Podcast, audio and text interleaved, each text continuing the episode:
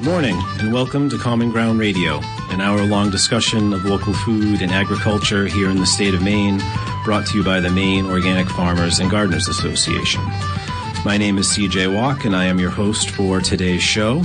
Common Ground Radio is a monthly show airing on the first Friday of every month at 10 a.m. right here on WERU.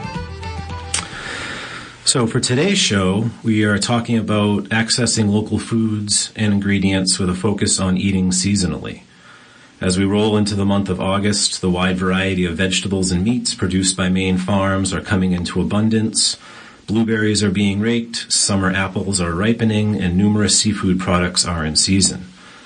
Despite the abundance uh, and availability of local foods in Maine at this time of year, decisions can be overwhelming, access can be a challenge, and our kitchen and cooking skills may need a little sharpening to take advantage of local fresh food products. However, many resources exist within our local communities to help us learn, access, and utilize local foods, and that is the goal of today's show. So, for today's show, we are talking about accessing local foods and eating seasonally, and I have three guests with me here in the studio today, and I'd like to introduce each of them. Uh, we have Katy Green, who is from MOFGA, and Katie is MOFGA's Communications and Outreach Director. Thanks for being here today, Katie. Thanks, CJ. And we also have Katie Freedman from Healthy Acadia, and Katie Freedman is Healthy Acadia's Food Programs Director. So thanks for being here today. Thanks for having me. And then we also have Kourtney Collum, and Kourtney is faculty at College of the Atlantic, where she is the Partridge Chair in Food and Sustainable Agriculture Systems. So thanks for being here as well. Thank you. Um, and uh, as we get into the show today, we'll be opening the phone lines probably about 20 minutes in, around 10:20 or so, uh, to take any questions or comments from callers, and I'll give out the number at that time. Um, but before we get into discussion, I just wanted to come back to our guests and give them each uh, a minute or two to just talk about the work that they do in general uh, before we get into talking about eating locally and, and seasonally. So I think we'll just go around the table and Kourtney, if I could start with you and give you just a minute to introduce yourself to the listeners. Thank you. Yeah, so I teach food and sustainable agriculture systems at College of the Atlantic as you said. Um, I primarily teach classes on food sovereignty and justice, and I teach about farm and food policy in the United States. So we look at the policies that either support or are barriers to the topics we're talking about today people accessing um, affordable, healthy, culturally appropriate seasonal food. As part of that work, I also help coordinate a food and farming workshop series at COA where we touch on um, important topics that are appropriate to the time of year. So, for example, in the fall, we lead workshops on butchering um, and canning. In the winter, um, we do workshops on maple syrup, and in the spring, we typically do workshops on native bees. Um, I also do research with uh, College of the Atlantic and the University of Maine at Orono. So right now I'm working on a project called Finding the Sweet Spot, which we're now in the second year of this project where we're working with uh, small and medium scale maple producers and beekeepers around the state looking at the challenges to operating at the small and medium scale. So helping producers, whether it's with challenges of um, sharing equipment, cooperating, um, on equipment sharing, looking for land where they can either tap maples or put their bees in order to produce honey um, and through that, we uh, actually offer undergraduate research training through a program called the Sustainable Food Systems Research Collaborative. Okay. All right. Great overview. Thanks, Kourtney. Uh, Katy Green from MOFGA, we'll skip over to you. So I am the Communications and Outreach Director at MOFGA, and um, so our Communications and Outreach Department is in charge for the of the publications and kind of outreach efforts for the organization as a whole. So our primary um, publication is the Maine Organic Farmer and Gardener newspaper, and um, our outreach staff tries to get out to different parts of the state and talk about the work that MOFGA does. Um, and one of the primary themes of our work this August is um, the local and organic pledge challenge, and so that is encouraging um, eaters all across the state to um, commit to uh, choosing local and organic foods for one meal, one day, one week, or the entire month of August. So we kicked that off yesterday. And we're going to be offering um, tips and tricks for eating locally and seasonably. And I hope to get some of those from listeners today. okay. All right. Thanks, Katie. And then uh, Katie Freedman from Healthy Acadia. So, as you said, I'm the food programs director at Healthy Acadia. Um, I oversee and supervise all of our amazing food and nutrition related programming across Hancock and Washington counties. Our work in the food programs falls into three major categories. One is obesity prevention, um, childhood obesity prevention. We primarily work through the Let's Go 5210 program to implement that work. We work in schools and childcare settings to help them improve their environments and policies so that kids can eat healthier, move more, um, consume less screen time, and fewer sugar sweetened beverages. The second area of work is in nutrition education. So we work uh, through the Maine SNAP Ed program to implement nutrition education across the two counties that we serve. We offer classes to adults and children in various community and school settings, teaching folks how to cook a healthy meal on a budget. Mm-hmm. Um, and introducing kids to, to new fruits and vegetables and flavors each month in our school-based programming. Our third area of work, which is most germane to today's topic, is our food access programming. In that work, we operate the Down East Gleaning Initiative, in which we harvest surplus food from farms and redistribute it to food pantries, community meal sites, and other food security organizations across the region. We also organize um, food drives in in both counties. We help to convene food security networks in in each county on a quarterly basis. So the food pantries and meal sites and other food security providers come together to network and collaborate. Um, and uh, we do a few other things. We promote farmers markets and the Senior Farm Share program, which is another great food access program in the state, and a few other things. Okay. Great. Well, thank you to all of you for being here uh, again today on the show. And as we move forward, I thought that if we were speaking about um, local foods and accessing what is in season, I thought that in some of some of my research for the show, let's say, uh, that different def- different definitions of local can be out there. So I'm curious. You know, we're talking today about eating local, um, and within organizations like Healthy Acadia and MOFGA, when we're talking about local, is there a certain definition that you may be working with, or a certain range? Um, Katie from MOFGA. Um, there's no particular definition that we work with. I think we loosely just um, kind of think about uh, food produced in the state of Maine. Mm-hmm. Um, certainly, food produced in um, you know there are foods produced in northeast in the northeast that travel um, maybe even less of a distance than um, parts of Maine to other parts of Maine. Um, so there's no sort of distance parameters, but I think that's uh, you know the primary focus of our work. Okay.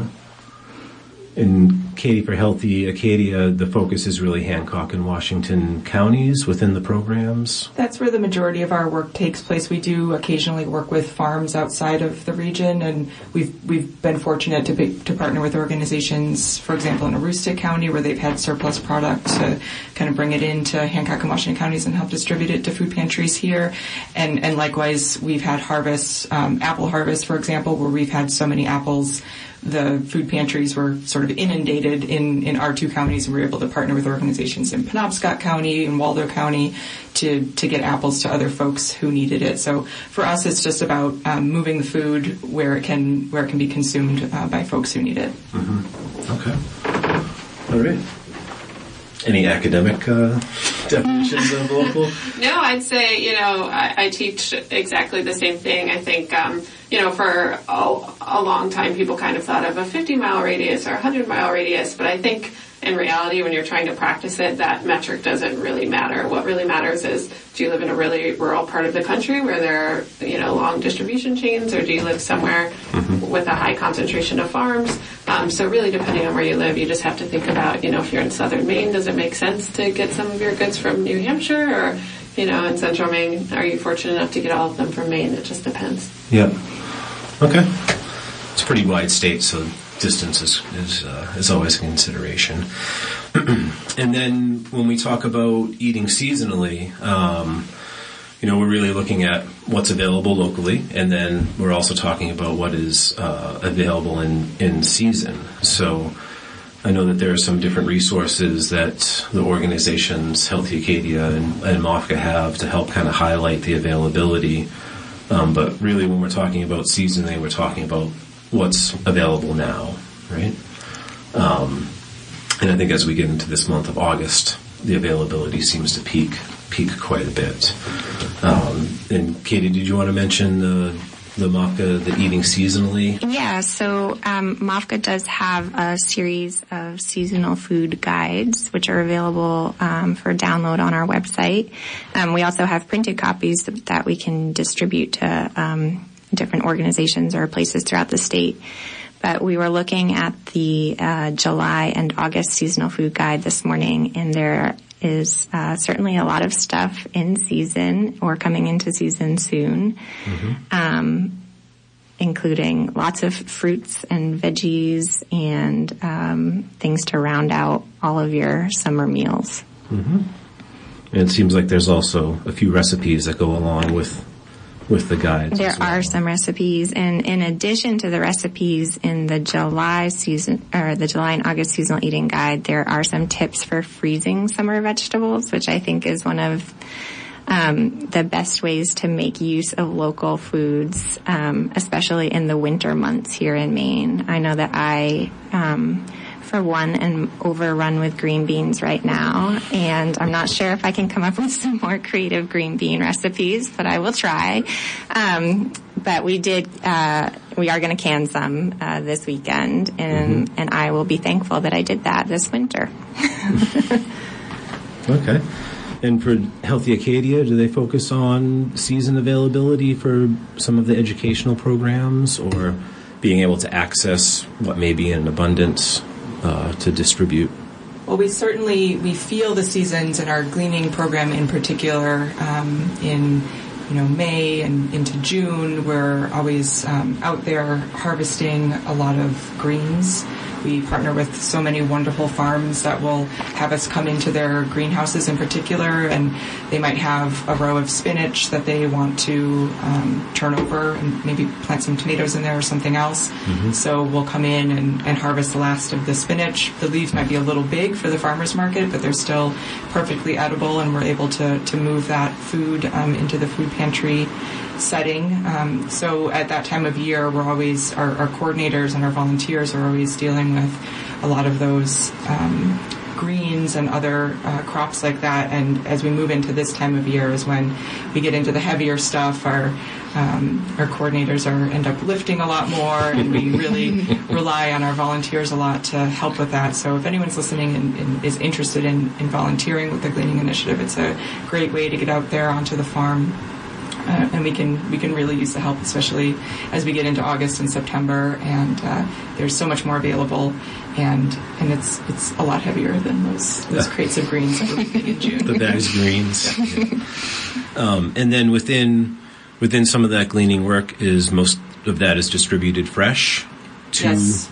Yes, we, we actually don't do any processing um, of the food. We will um, sometimes wash it. Sometimes we give it to the food pantries unwashed, and, and, we'll just label it as such so that they know to let their consumers know that it is um, unwashed. Mm-hmm. We have explored the possibility of doing some light processing of the products in order to make it more available year round, but it's not something that we've been able to do to date. But it's something that we're very interested in. Um, there's some equipment that we would need and things like that, so we're not quite set up for it. But we we would like to be doing that in the future because we certainly have um, so much. Like I was talking about the apples earlier. This one particular year, we harvested so many apples that the food pantries were telling us no more apples, please. And we, we really wanted to uh, turn some of that into applesauce. We did end up making some cider with it. Um, and some of the community meal sites were able to serve the cider with their weekly free meals. Mm-hmm. But other than that, we we haven't done any processing to date. Okay. All right. Great.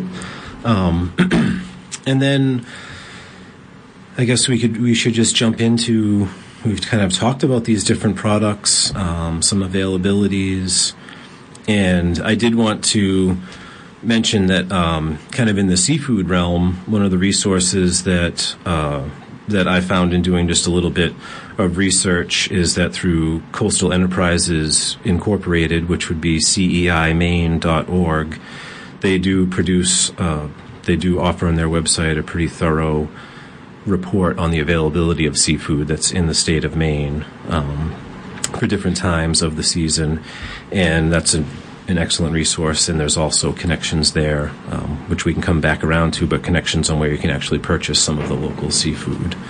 So I'll bring that back up in, in just a minute. But what I wanted to figure out was where can people find these foods? Um, sure people are familiar with farmers markets and all that. Um, I'm just curious like where is a good place for someone to start? I like to think of listeners that maybe uh, are new to the topic, and where would kind of be the first steps you think someone may look for resources? And Katie from Healthy Acadia, can I go your way first? Well, one great resource, um, the Maine Federation of Farmers Markets is a wonderful organization that compiles a listing of farmers markets all across the state on their website. So that is a fantastic resource.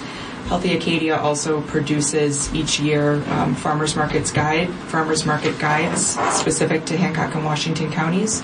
So you can find those on our website. We also just recently posted these on our Facebook page. So if you go to the Healthy Acadia Facebook page, you'll see a link right there toward the top that'll take you directly to these flyers. So this is something that you can print out. Um, it's they're they're quite beautiful, um, and you can print them out, have them on your fridge, and it'll list all of the farmers markets, the days and the times in your region. We have flyers for uh, one that um, includes all of the markets in Hancock County, and then we have some regional flyers. So we have one for the Blue Hill, Deer Isle area, mm-hmm. one for the Bucksport area, one for um, MDI, and another for the Ellsworth and Schoodic areas. So wherever you live um, in Hancock County or in, and also in Washington County, um, we have these these wonderful flyers, and it's a great thing just to have up on the fridge to remind yourself these are where my markets are. This is this is when I need to go. Another great thing about these flyers is that they indicate which markets accept SNAP benefits, WIC benefits, and participate in the Maine Harvest Bucks program, which I, I think we might talk a little bit more about mm-hmm. maybe later in the show. But ways um, for accessing fresh local produce um, when you are on a budget. Okay, great. And MOFGA also have some resources? Yeah, uh, MOFGA, I would um, second the Maine Federation of Farmers Markets. Um, I particularly like their um, feature on their website where you can, uh, the markets are sorted by day of the week. So if you are in an area that you don't normally travel and you want to figure out if there's a farmer's market going on, that can be really helpful. Um, MOFGA also offers um, an online searchable database of the MOFGA certified organic producers. And so um, you can search that database by county or product. You can also, um, if you are looking for a CSA farm, um, uh, search for a, a, CSA farm and see which farms list that they market in that manner. Mm-hmm. Um, even if you are not able to purchase directly from a farmer, um, but you see that a farm, um, you know, you can search for particular products, and many farms will list the markets where their products are offered. So that might give you an indication of some of the retail outlets in your area that offer local products. Mm-hmm. Okay.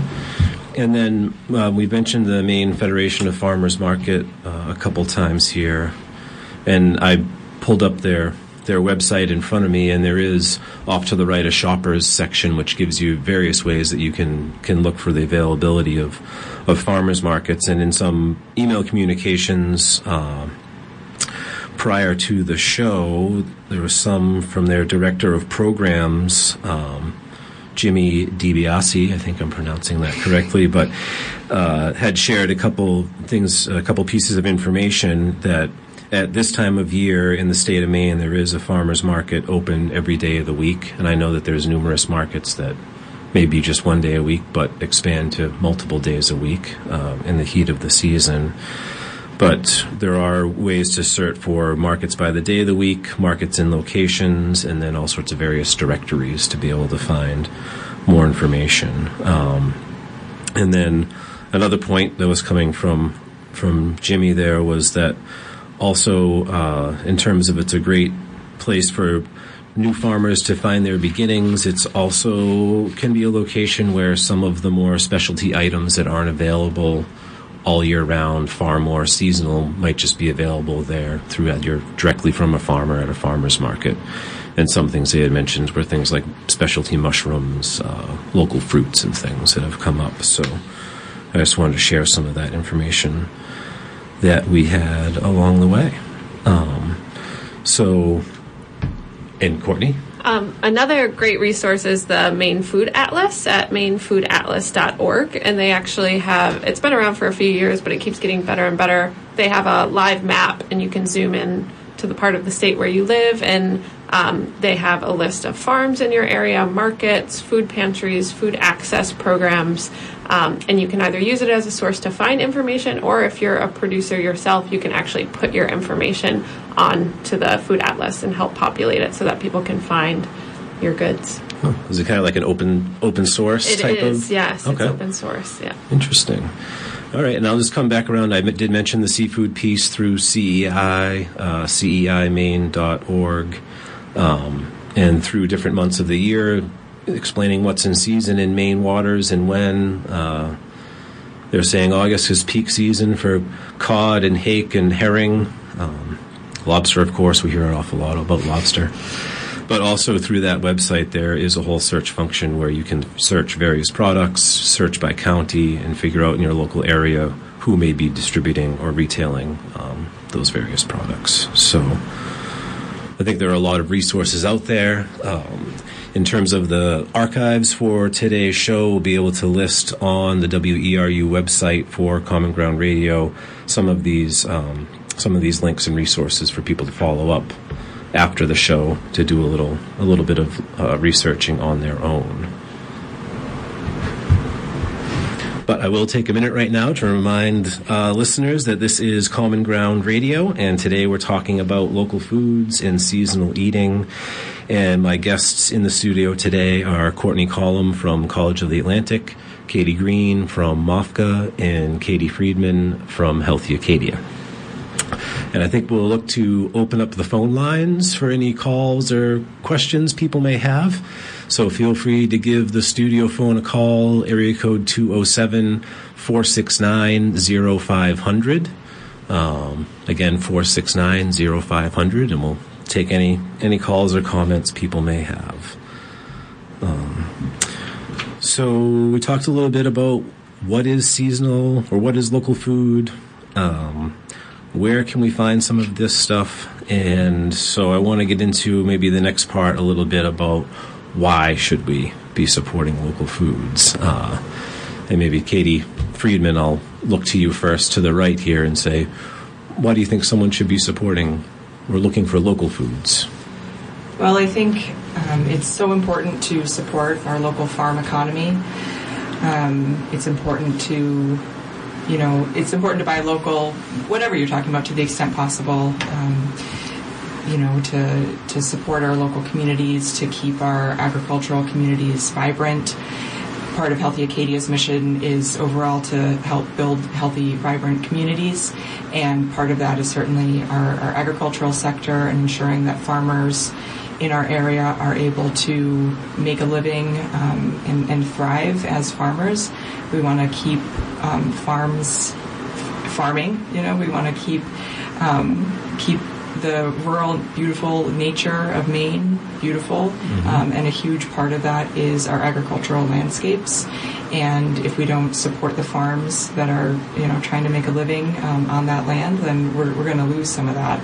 Um, so, so that's that's one reason that I, I think it's so important to um, support local, to, to buy local. Um, and there are environmental impacts, and uh, I'll let others talk about some of the other reasons. Okay.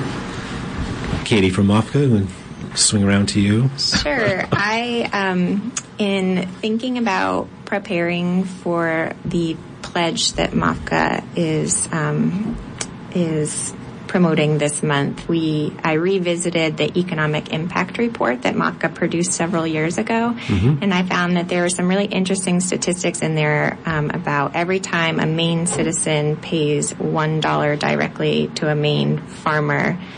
Um, they provide that farm with one dollar in direct funding, obviously, but then um, because you're supporting a local producer, you actually help to create 83 cents in spending for other local businesses in your community. So it really helps to contribute to um, a vibrant rural economy. Um, and then additionally, there are 67 cents in spending um, created by Maine's organic farm families. So um, I think that you know, supporting, you know, eating seasonally and supporting your local organic producers um, not only benefits that one farm, though the benefits of supporting the farms, as Katie just mentioned, are, are quite vast. Um, it's also really um, helping to support a vibrant rural economy here in the state. So we're also talking about keeping that keeping that food dollar circulating within the community, whether it's staying within the food realm or just other businesses within your local community. Yeah, I think um, the supporting farmers in the local community is one of the primary reasons to eat locally. Um, there are also a number of environmental reasons, shipping miles being a primary one. You know, if you look at the grocery store, the vast majority of um, fresh of fruit and uh, vegetables are coming from California, Florida, Mexico, Brazil. Um, traveling, you know, that distance, you're considering the cost of fuel. Most of those foods are picked before they're actually ripe, so they're ripened with gases once they reach the facility, so they're not at the peak of freshness. Versus if you eat locally, you're usually eating something that you know may have been picked that morning um, or you know at the very most a few days before. So that food is really at the the height of freshness and you're getting the maximum nutrition um, from that food. Uh, it also just tastes much better. I'm sure all of us have experienced you know eating strawberries. You know the, the last few weeks we've been fortunate uh, to have fresh strawberries in maine and there's it tastes like a completely different thing than a strawberry you buy in a grocery store. Um, so, you know, the health factor, the environmental factor, the freshness, um, and then, you know, all of those logical reasons aside, I think there's just like the sheer joy of eating, you know, eating delicious food in season and you get really in tune with the seasons. You you start to notice the bugs that are out at the time of year when, you know, certain foods are in season and, you know, you start to notice like, oh, when the days get really long, then my green beans are, you know, about to be ripe. You start to pay more attention. Um, just last night, you know, we was the this week was really the first week we were able everything we ate this week came from, you know, our garden or a local farm, and it, it was the first time we've been able to do that, you know, since since last July. My husband said, like, you know, this is the time of year we live for, you know, you know, July, August, September, October, like those four months, we we get to, uh, you know, we suffer all winter long for this. To be able to indulge now is, Indulge in is that delicious food. is that how it works? um, okay, and there were some other stats that I had pulled together before the show um, from a recent article in the Portland Press Herald that talking about the lines of uh, the value of local food produced in Maine and sold directly to consumers here in the state has jumped from 25 million in 2012 to 38 million in 2017 um, and another $75 million worth of local food was sold locally to retail markets and institutions and food hubs. So it definitely seems like the market is expanding in that realm. Um, and then there was one organic specific that the total, total local organic product sales climbed from 36 million to 60 million in that same five year uh, span from 2012 to 2017. So it seems like there's interest. It seems like the market is expanding. More action is happening there. Um, but I think that there's also still some challenges and uh, for for people to access the foods. So um, I think Katie Freedman from Healthy Acadia, if I could look over to you if we move into a little bit of the access piece. I know that you are working on programs that help people access local foods. Sure. Um, so we are, as an organization, very supportive both of, of farmers and, and of consumers. And, you know, from the farmer perspective, we want farmers to be earning a fair a fair wage for the work and the work that they put in and everything that goes into growing amazing uh, local food that we that we have here.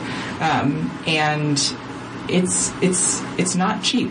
Um, local food isn't cheap, and it, it shouldn't be cheap. It, it, it costs a lot um, to produce local and, and, particularly organic food, and and farmers should be um, compensated for that. So it's something that we believe in very strongly.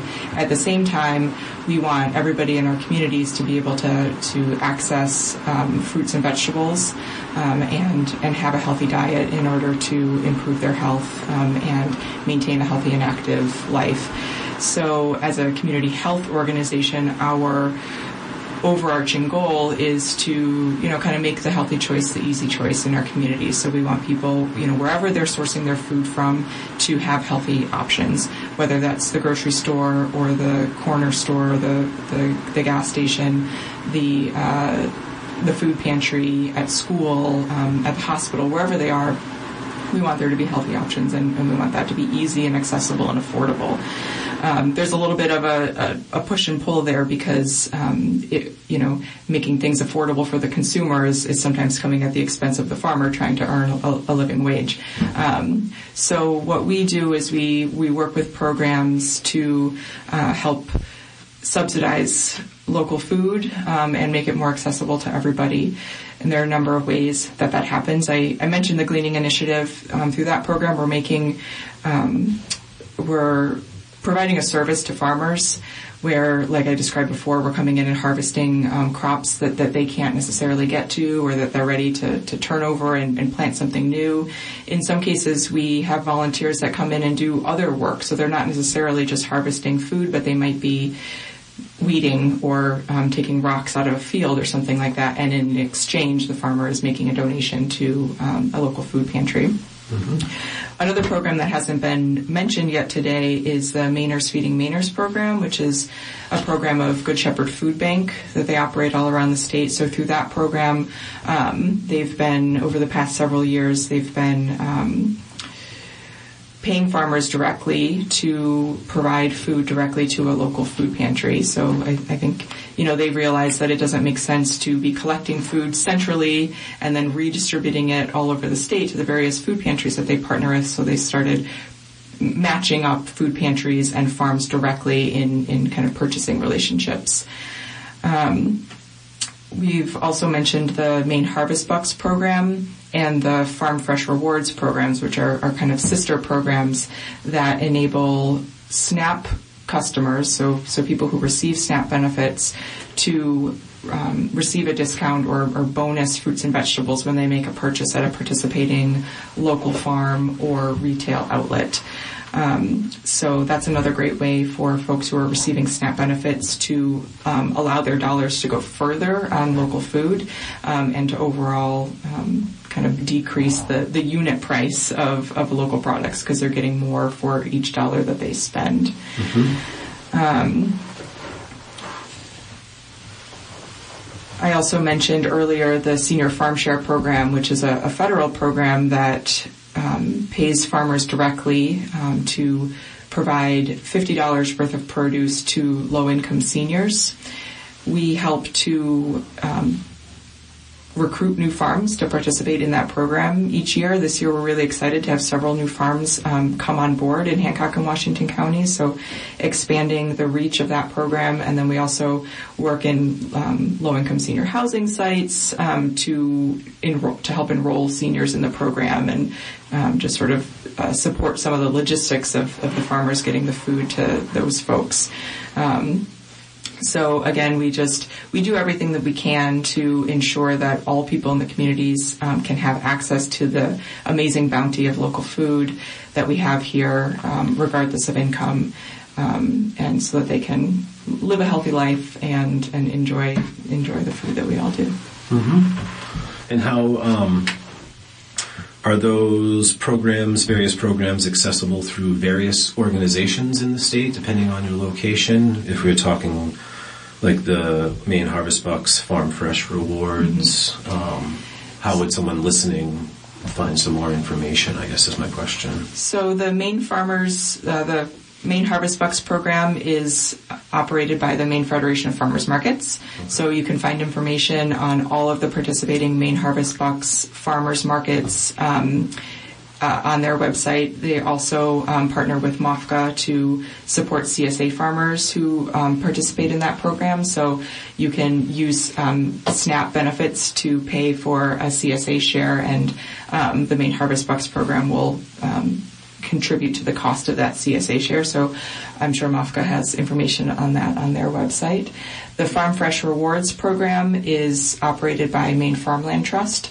Um, so you can get information um, on that program on their website.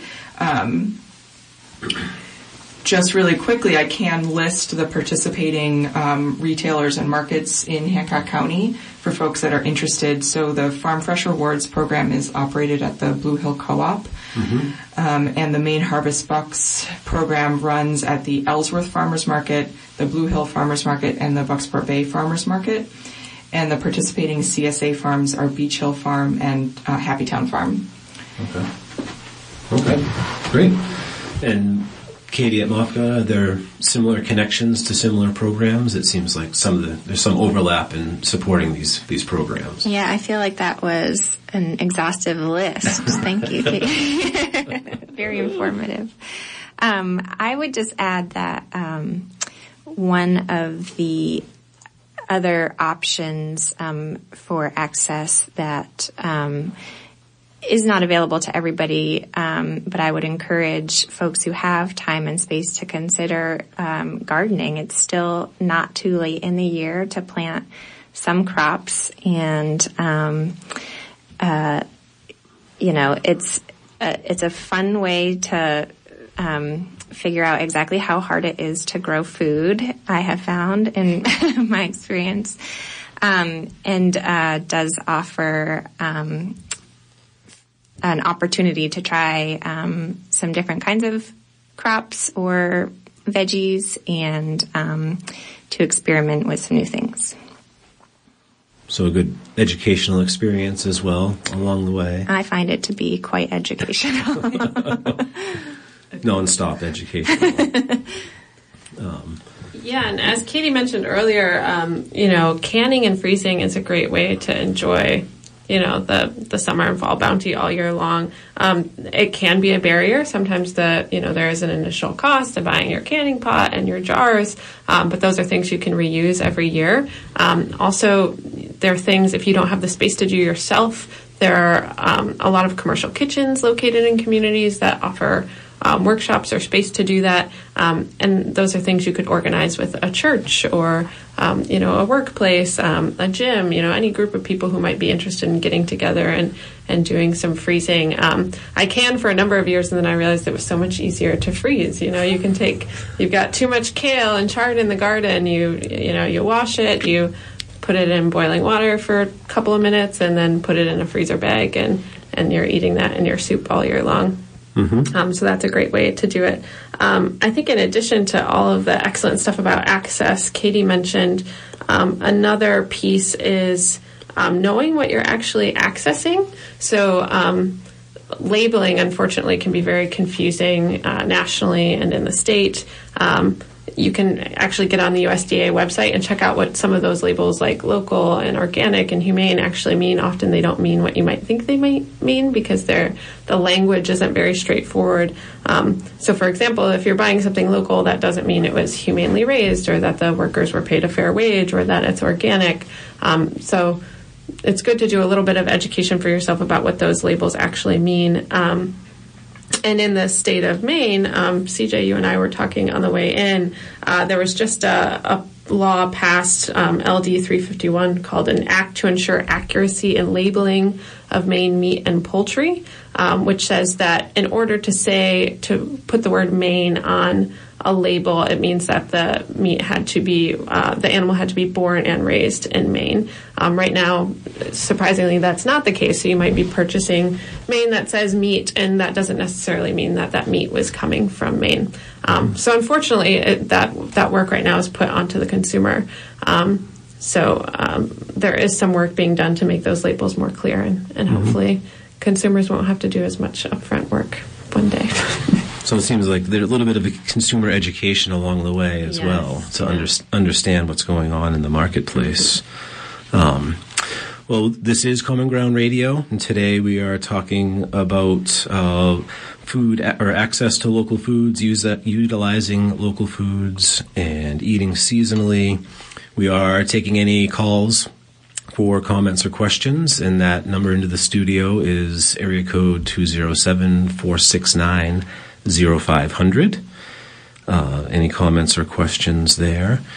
And um, I think with some of the access pieces, uh, some challenges along the way, something I wanted to mention is kind of what about the, the out of season? It seems to me a lot of the programs we talk about have a really strong focus, maybe summertime, getting into fall. Um, and I think Katie are these programs year-round programs for people, or are some of them specific to what's in season?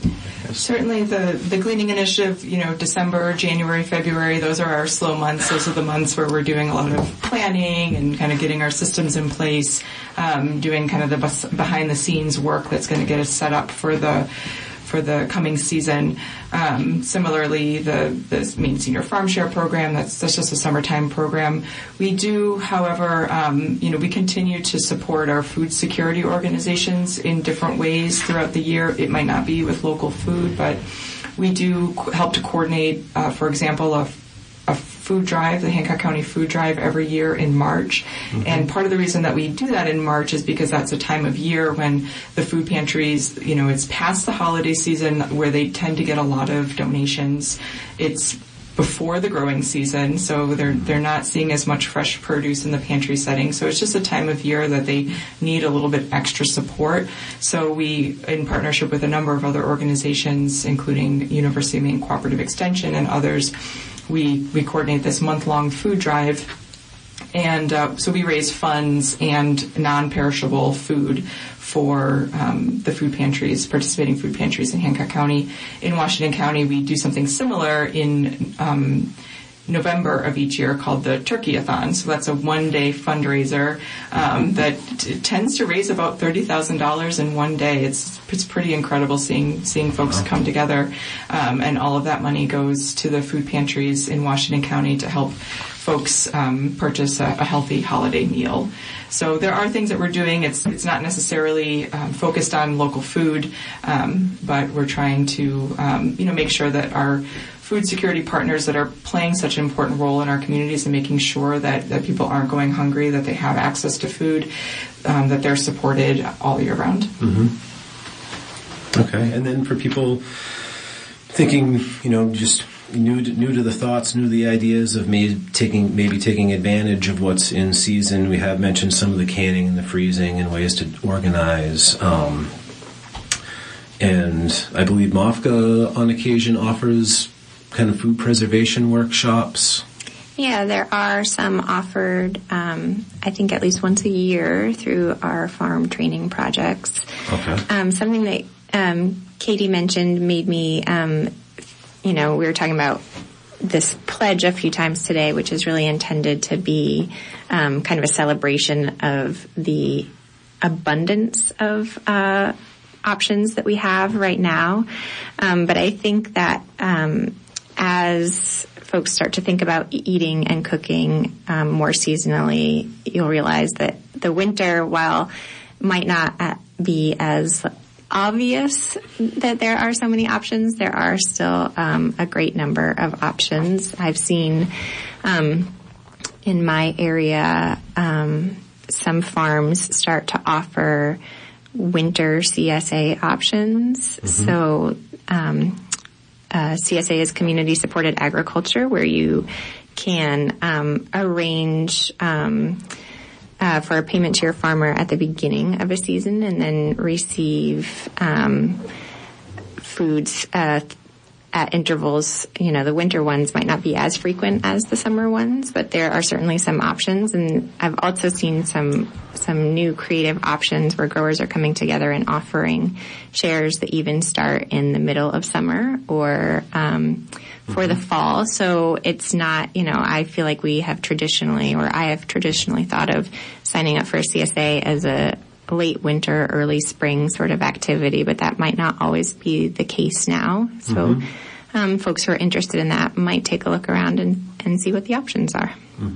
Yeah, Katie. One more thing I, I, would, I neglected to mention is um, Healthy Acadia does operate a winter farmers market on MDI called Farm Drop, um, and that's a great way for folks in that area to access local food. We have um, ten or fifteen producers that are on that on that site, so it's an it's an online farmers market. You can uh, shop online and pick up on Fridays in Somesville. There's also a farm drop site that's operated by George Stevens Academy in Blue Hill, so that's another way to access that online farmers market. and with the MDI farm drop, a, a, portion of the proceeds goes to support the Down East Gleaning Initiative. So it's a great way to shop local and support a good cause at the same time. Mm-hmm. And and I'm not sure if I mentioned it earlier, but one of the pieces that came from the Maine Federation of Farmers Markets was that there are over 35 winter markets in Maine at this point. Mm. So uh, being able to find those and access those foods. Um, and the, being able to look around in your local community for some of those educational options on the freezing and the canning, uh, food preservation piece as we seems like may quickly slip out of season eventually when time flies uh, so fast there but I know that there are plenty of community options to help with those things. Um, but Kourtney, do you have something? Yeah, there are also many farms in the area that offer um, bulk buying for winter. So if you're not interested in freezing or canning, you can um, usually in October purchase um, onions, garlic, carrots, potatoes, beets, um, winter squash, which doesn't require any processing and just needs to be stored in a you know a cool dark place mm-hmm. um, and then you can be eating those foods all the way through till may mm-hmm. I'll admit that i have done that myself instead of buying them at the stand saying how about next week you bring me this yeah. And Common and Ground Country Fair is a, a, great place to do that. You know, I, I know many people who, um, you know, every year when you go to Common Ground, you purchase all of your garlic for the year. People stocking up at that time. um, so uh, again, Common Ground Radio. We're talking about local foods, and any calls or any uh, listeners interested in calling in with questions can get right into the studio at 469-0500. Um, so Katy Green from we had mentioned this pledge for the month of August, and I wanted to take a few minutes just to be able to go over maybe some of the details around that. About um, we've talked about the importance environmentally, uh, economically, nutrition-based uh, information. So, just some of the details within what does it actually mean. Sure. So we, um, the pledge is intended to be a really fun kind of celebration of everything that we have going on right now. Um, individuals who take the pledge will receive um, a weekly email from MOFGA, and we're going to create kind of a real community vibe around um, how to access uh, local organic products, um, some recipes, um, some tips on um, what's in season or you know how to make best use of what we have going on in August and um, so you know we're encouraging those who you know garden or homestead to you know enjoy all of the crops that you're producing yourself mm-hmm. um, and then that those who purchase products um, you know, specifically go look for ones that are local and organic. Um, but we understand that not everything is available locally and organic. So, um, there, you know, for some items that aren't available, we are just encouraging um, folks to learn as much about how our product is produced and and think about if there are local and organic substitutions um, for some of those products. You know, perhaps you can use um, maple syrup um, in place of sugar in some of your recipes. So it's been um, a really fun. Um, we had some really fun conversations about, you know, what am I going to do for um, my cracker snacks, maybe. So actually, um, our executive director Sarah has has made a new cracker recipe um, using local and organic products, and so we plan to share that in an upcoming. Um, she made a little time lapse video. It looks really great. Um, so we'll be sharing that in um, one of our future uh, newsletters. Um, but we really want everybody to. Um, I, I think it's been we've had some really interesting conversations, but also it's kind of thought provoking to look at your meals and think about how you might be able to be a little bit more creative and take advantage of all that we have to offer here in the state of Maine. Okay. Are there any? Um, I had read some of the materials, but some of the nuances there, like coffee. right. Well, we wouldn't ask anybody to go without their coffee.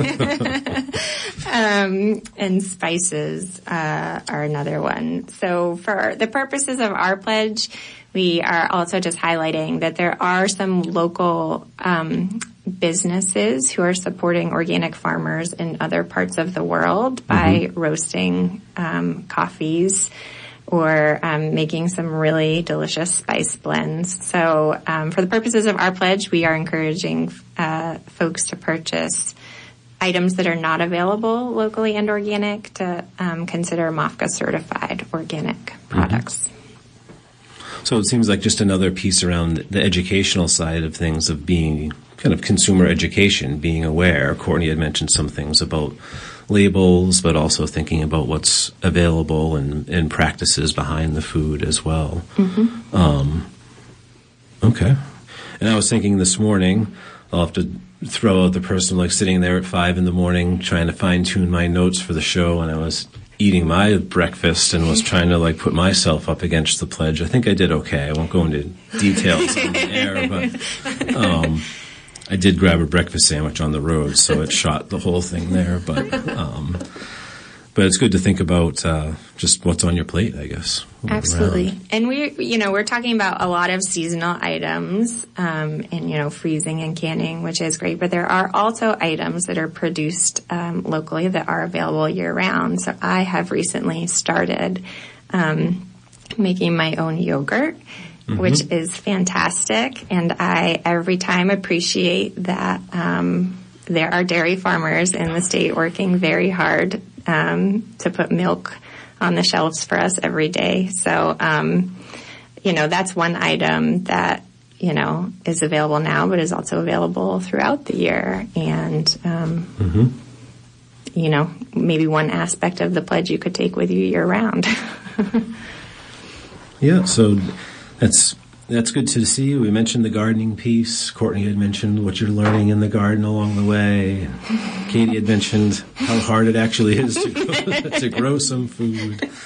Um, I think uh, for Katie Freedman, in terms of some of those educational opportunities through Healthy Acadia, I think we mentioned programs to to help with the access. Is, does Healthy Acadia work with other organizations to um, like teach some skills around that, or Yeah, through our nutrition education program that I mentioned at the top of the show, um, that's through Maine Snap Ed. We offer cooking classes. They're they're not necessarily focused on on local per se, but it's all about how to shop, cook, and eat healthy on a budget.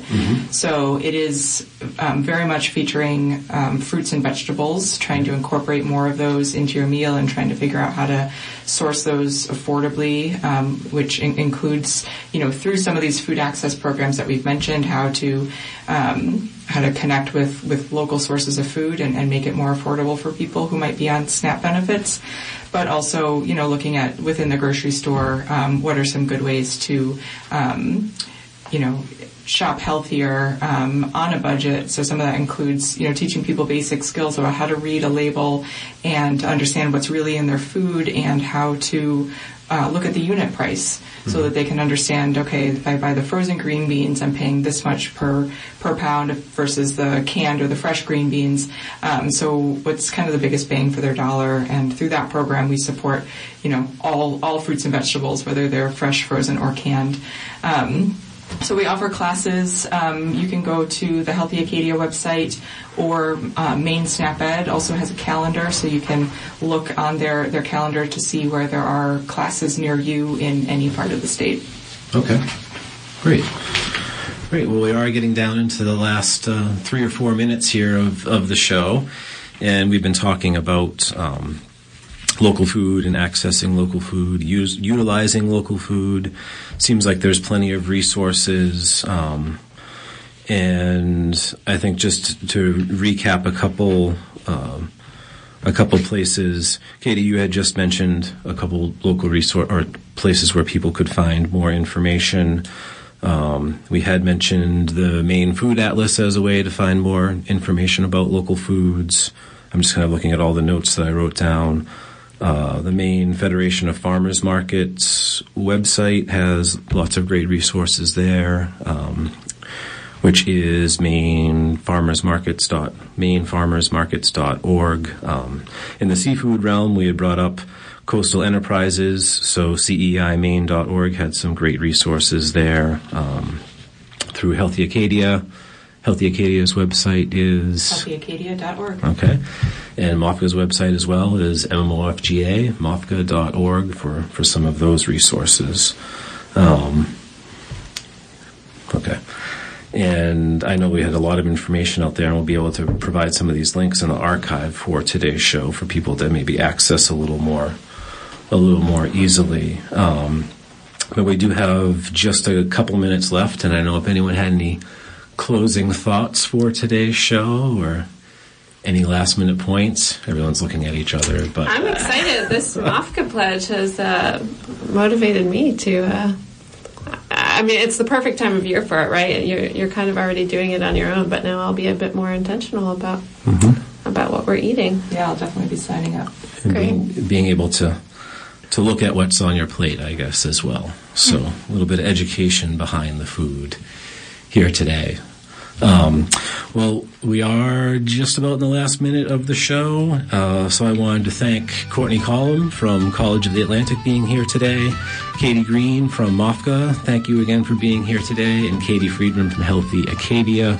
We were talking about local foods and accessing local foods. Thank you to Joel Mann back there for engineering today's show while Amy's on vacation.